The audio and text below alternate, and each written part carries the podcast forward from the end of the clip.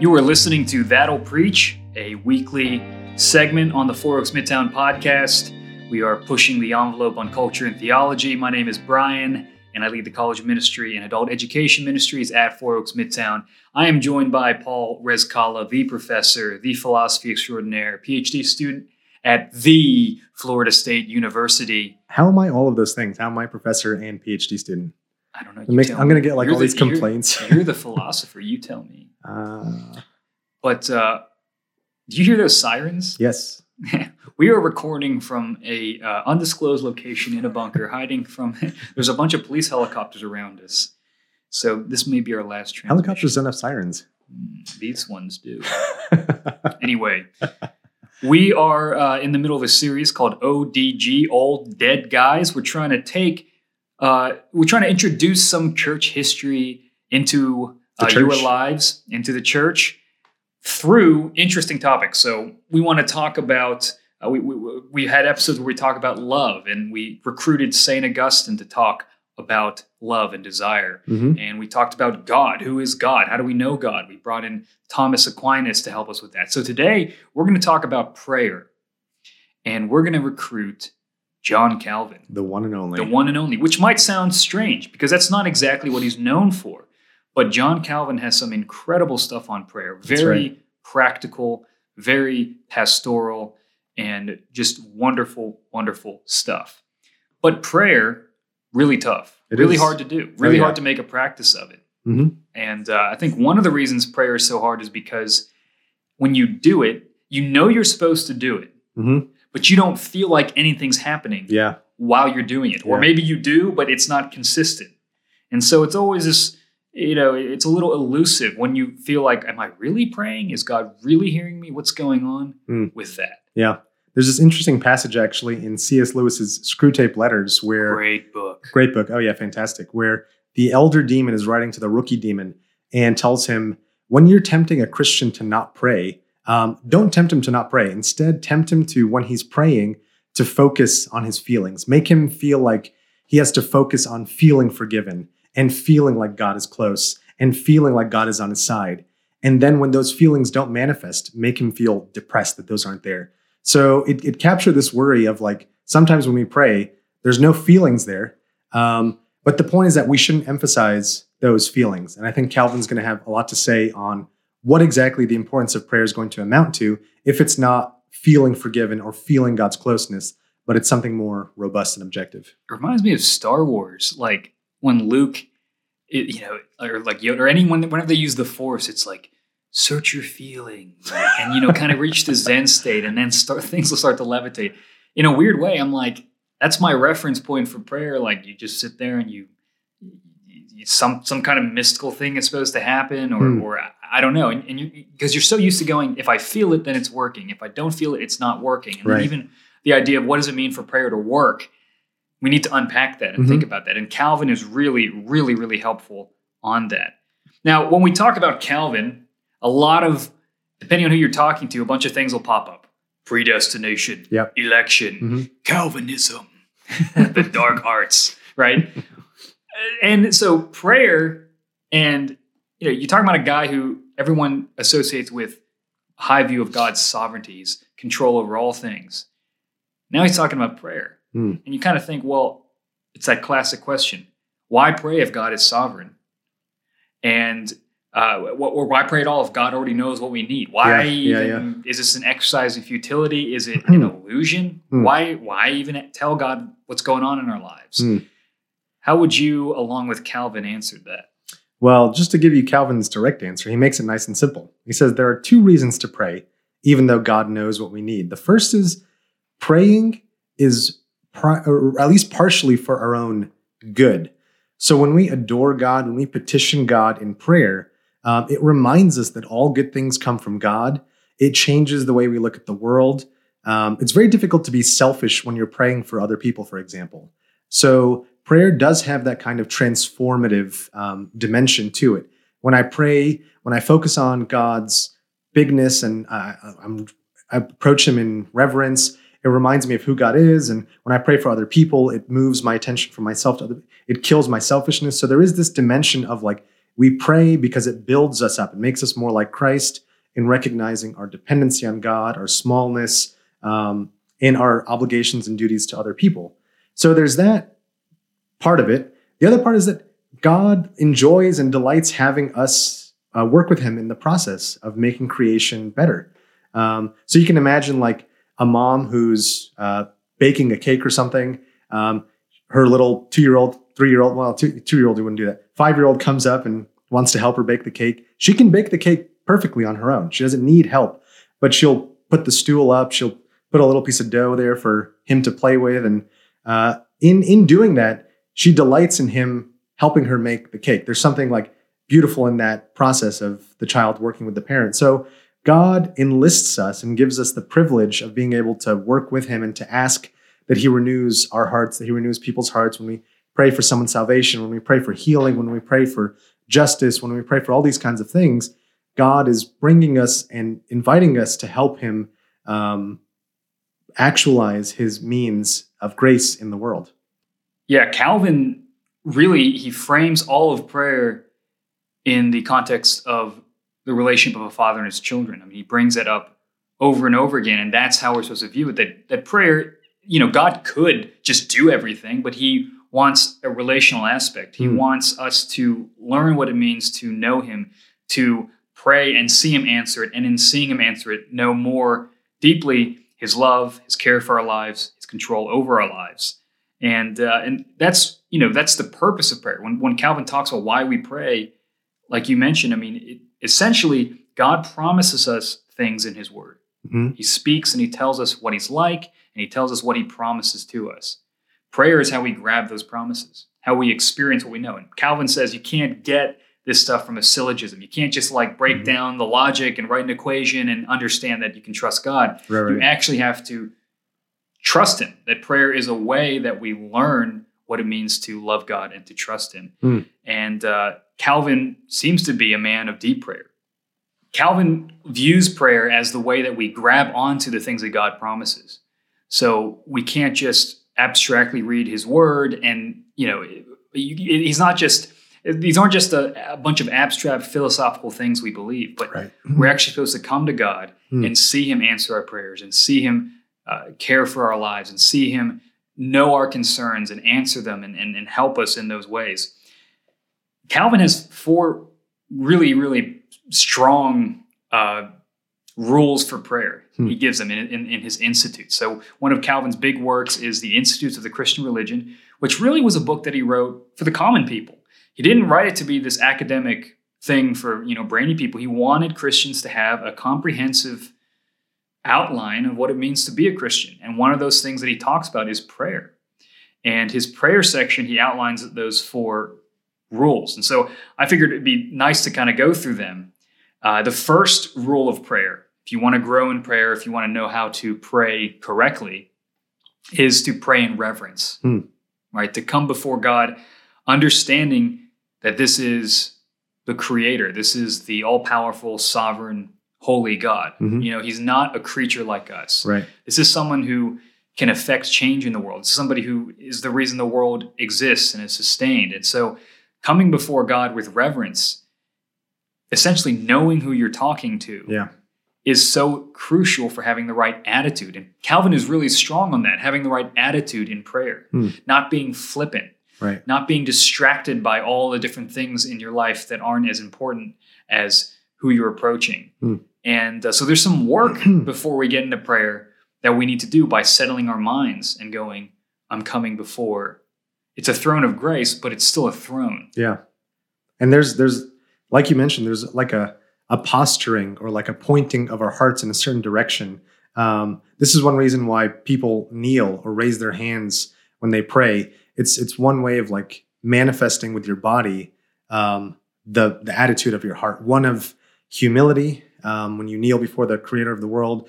If you raise your hands up, you acknowledge that God is is above you, beyond you, um, those sorts of things. And so reverence is even taught in the Lord's Prayer. So Jesus starts out the Lord's Prayer with, um, Our Father in heaven, hallowed be thy name. So this adoration, this acknowledgement of who God is in his rightful place, um, that attitude shapes how we pray. And if, if that part is missing, then our prayers can end up being selfish or um, they can pose other problems as well. What did Calvin say? Uh, put your hands in the air if you a true if you a true pay, prayer. Prayer. Actually, that's pretty good. Put your hands in the air if you's a true prayer. oh man, he's like he's glaring at you. From That wasn't Calvin. Right. I know Calvin. Yeah, I know. But reverence, yeah, your attitude. That was what a totally weird transition. Yeah, what a terrible transition. but we're all learning. Uh, but yeah, I think that that's that's an important. And even when how you structure a church service, or Hmm. you know, do you want to? Is, is it an appropriate mood for somebody approaching God? yeah, You absolutely.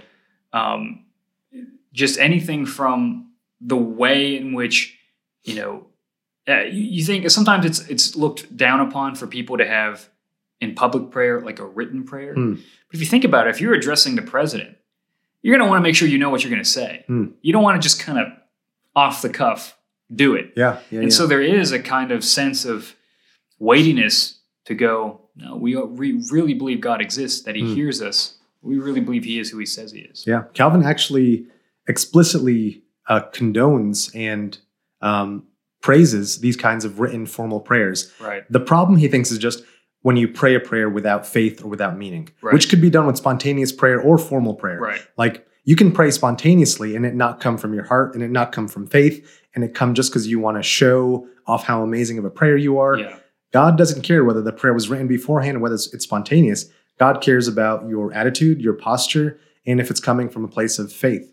And you need to really know who God is to have that proper reverence. Sure. And Yeah. that's where theology comes in. Yeah.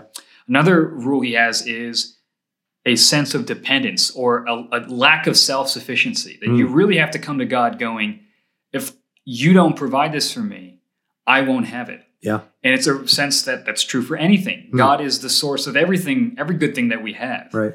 And so he uses the illustration of if you imagine if you're a person who doesn't think you're a sinner Hmm. and you pray for God's mercy or grace or forgiveness, well, then you're not really, you don't really want it Exactly. because you don't see your need. Mhm. So you actually have to go to God with a deep sense that you're really his child. You're a child unburdening himself to his father. That's that's actually something Calvin says, which is a Hmm. great picture. That you're a child who goes, This isn't my house. I, I depend on you for my food, for protection, for everything. You really have to recognize your absolute neediness Hmm. for your prayers to come from a genuine heart. And that's part of reverence, Oh yeah, absolutely. you know? Yeah. I mean, Calvin even explicitly says those who don't invoke God under urgent necessity are no better than idolaters. Meaning, if you don't see all of God's good things in your life as coming from God as grace, um, if you don't see God's provision as necessary in your life, then you're an idolater because you've basically removed God from the place, from the foundation, the source of your security, and you've made these other things the source of your security, these idols. Um, if you think that your own hard work has given you your status or your livelihood or your family, instead of seeing those as gift from God, you have basically made those things an idol and, and, and you've put yourself in the place of God, which is why sometimes God, to humble us and to actually for our own good, will remove the things that we've become dependent on so that we become dependent on God. C.S. Lewis talks about how God whispers in our pleasures and shouts in our pains. He, he makes himself known to us in the times of most great distress when we don't have the things that we can normally fall on and feel a sense of security in. Um, sometimes God will do that to us to remind us of our sense of dependence on Him. And that, that's actually a deeply good thing. And that's part of the, again, the, fa- the father child Hmm. context Yeah. because a father will do that. He will discipline his children. Mhm. not out of hatred, but out of love, Right. so that they grow, they Yeah. cultivate a sense of deeper dependence. Hmm. You know, I mean, it's it's it's part of God's good character that He would do this. So we want to be reverent. We want to approach Him for who He is. We want to be dependent. We want to actually have a sense that we really need what we're asking for. Right.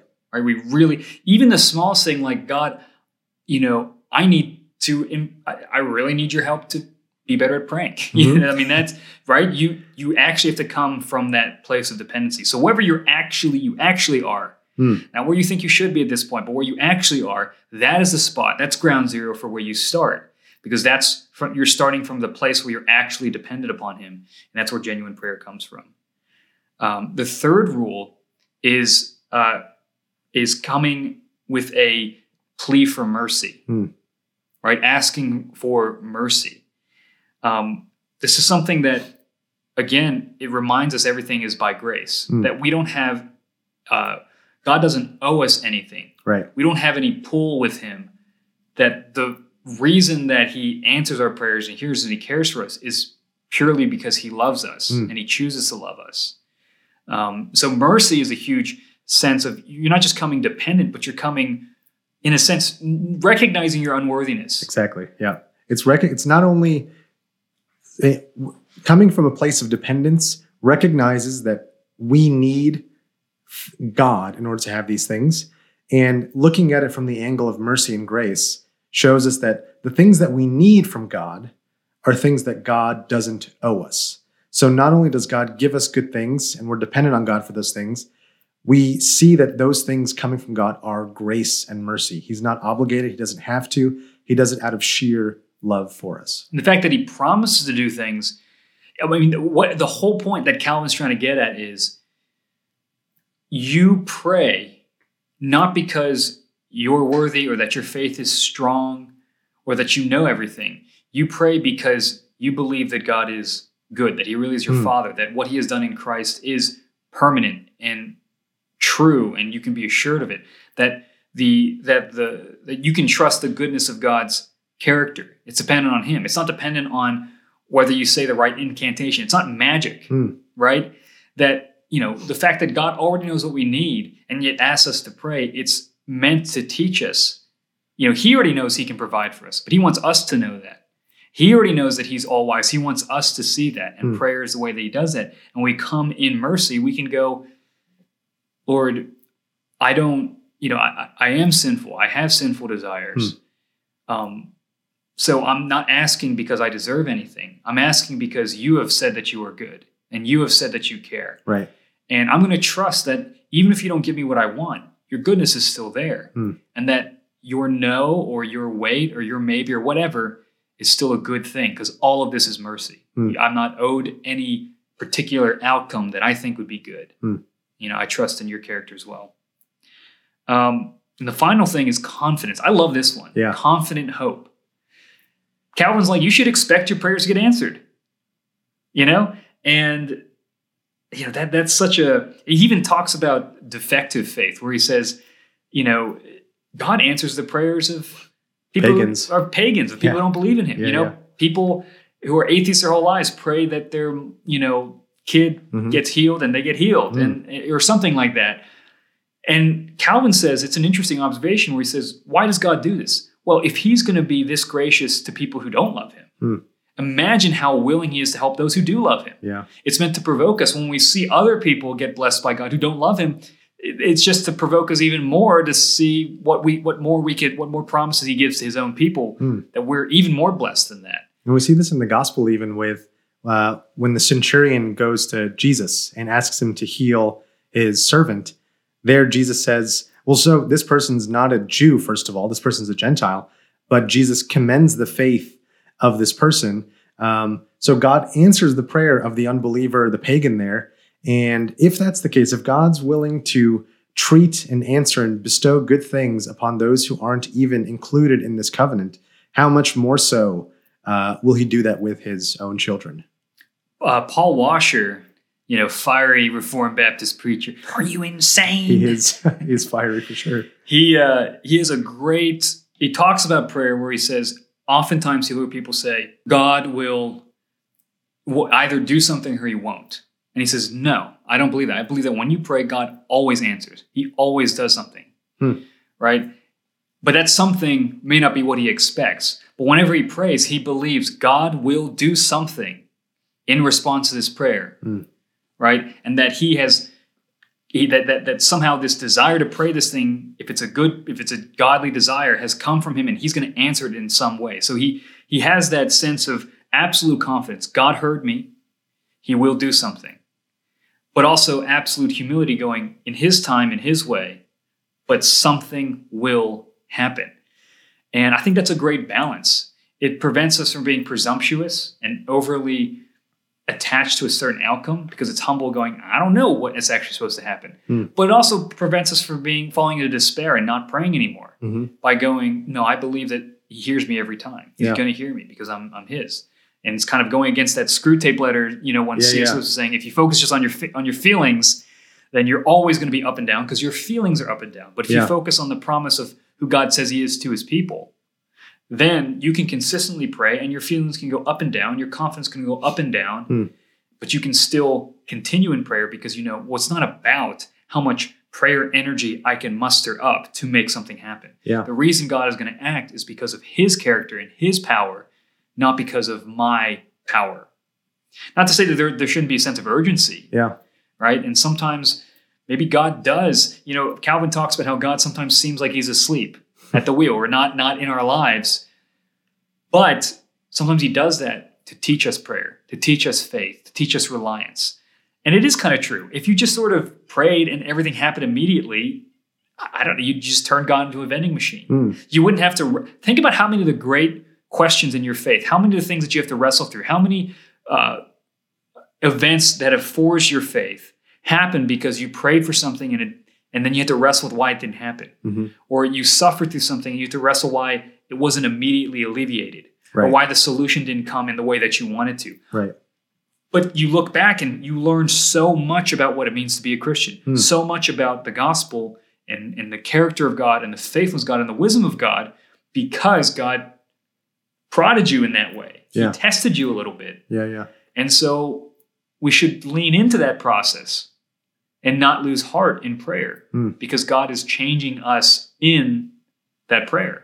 Well, and sometimes also, especially in a reformed context, there tends to be like an emphasis or a kind of like falling back on the providence of God and using that as sometimes even just subconscious. We don't like totally acknowledge it, but we rely so much on God's providence that we almost are afraid to have faith that God will do Right. things because we're God's going to work everything out in his according to his perfect will. He's got his divine counsel. Who am I? That kind of thing. But here, Calvin is putting his stamp of approval on no, when you go to God in prayer, you should have faith that the things you ask for, God is going to do them. And so it's a model that's used in scripture in the Lord's Prayer. We see the apostles pray like this. We see the prophets in the Old Testament praying that God will bring about certain outcomes. Um, and Calvin doesn't see that intention with God's providence at all. Um, in fact, God providentially acts in response to the prayers that we pray. Um, and so I think this is a helpful corrective even for me. Like I find this in myself. Like it's easy to be complacent if you think, well, God is sovereign. Then why do I need to even pray? Why do I need to have faith that God is going to do something? Isn't He just going to do whatever is according to His will at the end of the day? So psychologically, almost like reading Calvin has been a little bit more freeing. Like, okay, no, faith is good. Like God expects us to ask for things in confidence. Um, who of you as a parent if your child asks you for bread will give them a stone or a snake or that kind of thing? So god wants us to approach with confidence and with faith that he, he's going to accomplish the things that we ask for. But some prerequisites some things that have to be true of us are we asking with the right motives? Are we asking for good things? Are we asking in reverence? Are we asking out of uh, dependence? All these kinds of things. So they all work together to form like a correct attitude when we pray um, but even despite all that, just taking a first step and deciding to pray and beginning a prayer life, that's God looks and smiles at that as well. So um, this is this is the ideal, right? This is what we're talking about here. But any step moving towards God in faith, even if it's a tiny baby step, is good, and God rejoices and delights in that. So all of those are, are really good things. Right. And don't don't look at these four rules and go, I have to ace these before I start talking right. to God. No, you you stumble, you Mhm. fall. It's like watching a kid learn how to walk. Right. You know, God is pleased with that first little stumble. Mm.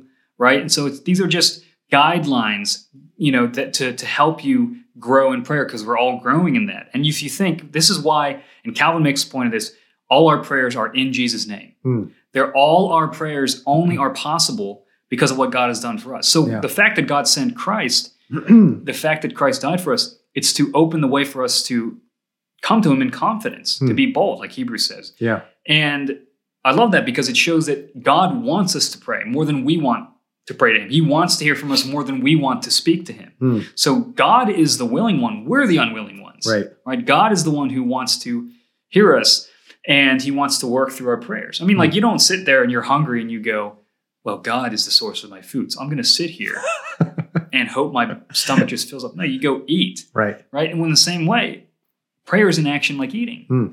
right? I mean, this is simply a means through which God works, and it's one that He commands us to work through. Even, in fact, in some cases, it's more important than eating itself, Mm, mm. right? So prayer is God's tool. That is what God uses not only to shape us, but to bring about the things that He wants to bring about. And God wants to hear us, and not just God the Son, but God the Father, the Son, Hmm. and the Spirit. I mean, they're all working together as a trinity. Yeah, yeah. Calvin has an interesting view on that. Yeah, I mean, when you look at where just just even in how he writes this, he includes a section on prayer in his section on the Holy Spirit. So the Holy Spirit uh, uplifts us and pushes us to pray for the right kinds of things, and we pray. Calvin says we pray to the Father in the name of the Son with the power of the Holy Spirit. So when Paul talks about how the Holy Spirit groans for us, Calvin says that the Holy Spirit there is actually causing us to desire and yearn and long for the things that God wants from us. So the Holy Spirit there is purifying our prayer life. It's make the Holy Spirit's making us want to pray for the right kinds of things with the right attitude, putting to death the flesh inside of us. So it's a thoroughly Trinitarian view of prayer. All members of the Trinity are respected, and each is playing a different role in how prayer works. Um, and yeah, it's, it's kind of a beautiful, really elegant picture. I, I just never thought of it that way, where the Holy Spirit He changes us. Mm. He's taking us so that we're no, where our sinful desires are being killed and our Right. godly desires are being grown. But as He grows us in our godly desires, that's going to what? It's going to change our prayers. exactly. Yep. And it's through the changing of our prayers that We we, start to ask more- for th- things that God would want to give us. Mhm. And so it's almost like God, it's like God, uh, He rigged the system to make yeah, like it, it's it's like he he actually gives us the desires to pray for things that he wants to give us. Yeah. Yeah, yeah. You know, and that's by the the, the Spirit. So, Hmm. but all this, it's like again, and this is Calvin's whole point. You can't figure this out in a textbook. You Right. got to get into the lab. Just do it. You got to get in there and start praying, and just start praying from exactly where you at. So, some practical ways of doing that, and Calvin talks about this is we don't have to reinvent the wheel. Hmm. We've got the Psalms. Right. I mean, if you want to learn prayer, if you want to be apprenticed in prayer, if you want to, if you want to see how you should pray, Hmm. the Psalms are a great way of doing that. So, taking a psalm, reading through it, and using it and putting it in your own words. Hmm. Right? You could start with Psalm 23, "The Lord is my shepherd," and then think about, well, am, is He my shepherd? Am I trusting in this? What are some things I need Him to take care of in my life? Right. Uh, How can He grow my confidence in Him? You can start with that. Let His words guide you. Yeah. You can pray with the Apostle Paul. Mm. You look at all his prayers in his epistles, shows you a great, you know, you see how kingdom centered Paul is, how centered on other people he is in his prayers. You can Hmm. learn from him. You can use a daily office. You can, uh, which are like these little, basically written prayers for you that have been passed down through the centuries. You can get the app. I use the app. there's it's an great. app. Yep. They're quick. That's Mhm. the thing. You don't have to spend five hours in prayer. Yeah. They're quick, but they're dense and they train you. They teach you how to pray. It makes Hmm. it a habit. And you could do it morning and evening. Yep. It's a great thing for families. And what it does is, you know, it sounds kind of, oh, why would we read other people's prayers? But I mean, it's sort of like you don't make your own clothes, right? you wear clothes that people made because they fit well and and and they're designed and by people who know what they're doing. So yeah, yeah, you can use these prayers and, and wear them. Let them fit you. Why do you sing other people's hymns? You sing other people's hymns, right? You don't write your own songs all the time. And what it does is what happens is when you already have it written, you can go, oh, I don't have to feel oh, self-conscious. oh, yeah. We can just do it. Yep. And over time, as you do it, it starts to shape you. Mhm. This is great for families, I Yeah, think, especially yeah. with kids who are little, who don't want to listen, and you know, or who who have a very short attention span. These daily offices, quick to the point, Mm. but it builds a culture in the home of prayer. And uh, yeah, and the Lord's Prayer. I mean, there's so many ways you can start praying, Mm. and uh, just pick one of them and just go. And all these things are going to start to come clear. You know, but uh, I love that Calvin, you know, Calvin, this is, I, I love showing this other side of Calvin. Yeah. He's not this cold, you know, just, you know, breaking God down. Just to, logic. Yeah, just Yeah. pure logic. Mm. But his theology really impacted the way that he prayed. Absolutely. And and one of the big takeaways that we're trying to push is just and that Calvin's really getting at is just this just start praying. It's it's just pick it up and, and go from there. You know, it doesn't need to be perfect. Um, there's a great quote by Samuel Chadwick. He says, The one concern of the devil is to keep the saints from praying. For the devil fears nothing from prayerless studies or work or Christian activities. He laughs at our toil, mocks our wisdom, but trembles when we pray. So prayer really is one of the most effective tools um, in the arsenal or toolkit of the Christian. And it doesn't have to be perfect. We talked a lot about like what the ideal prayer life looks like. The the faithful step that God is going to delight in is just taking that first baby step, beginning to cultivate a life of prayer, even if it's five or ten minutes a day in the morning. Um, just begin and do that, and step out in faith, and trust that God will grow your pr- prayer life through that. Step out in faith. Our next book. Right, I know. That's well said. And just as a sum up, uh, prayer is how we lay hold of everything that God promises in His Word. That's how we grab onto it and experience it in our lives. God loves to give us what He promises to give us, and He loves hearing us ask for it. And that's the center of prayer for Calvin. Calvin also stresses the familial relationship that we are children of God. We can come in confidence to God like children, unburdening their hearts to a Father who loves them. And we pray reverently, we, pray, we pray dependently, we pray uh, understanding grace and mercy. We pray with certainty that He will answer, and we pray ultimately in Jesus' name. It's all by the gospel. It is the Father, the Son, and the Spirit working together in us, through us, to uh, not only just to have the, the, the confidence that our prayers will be answered, but even the desires to pray itself is itself a gift of God.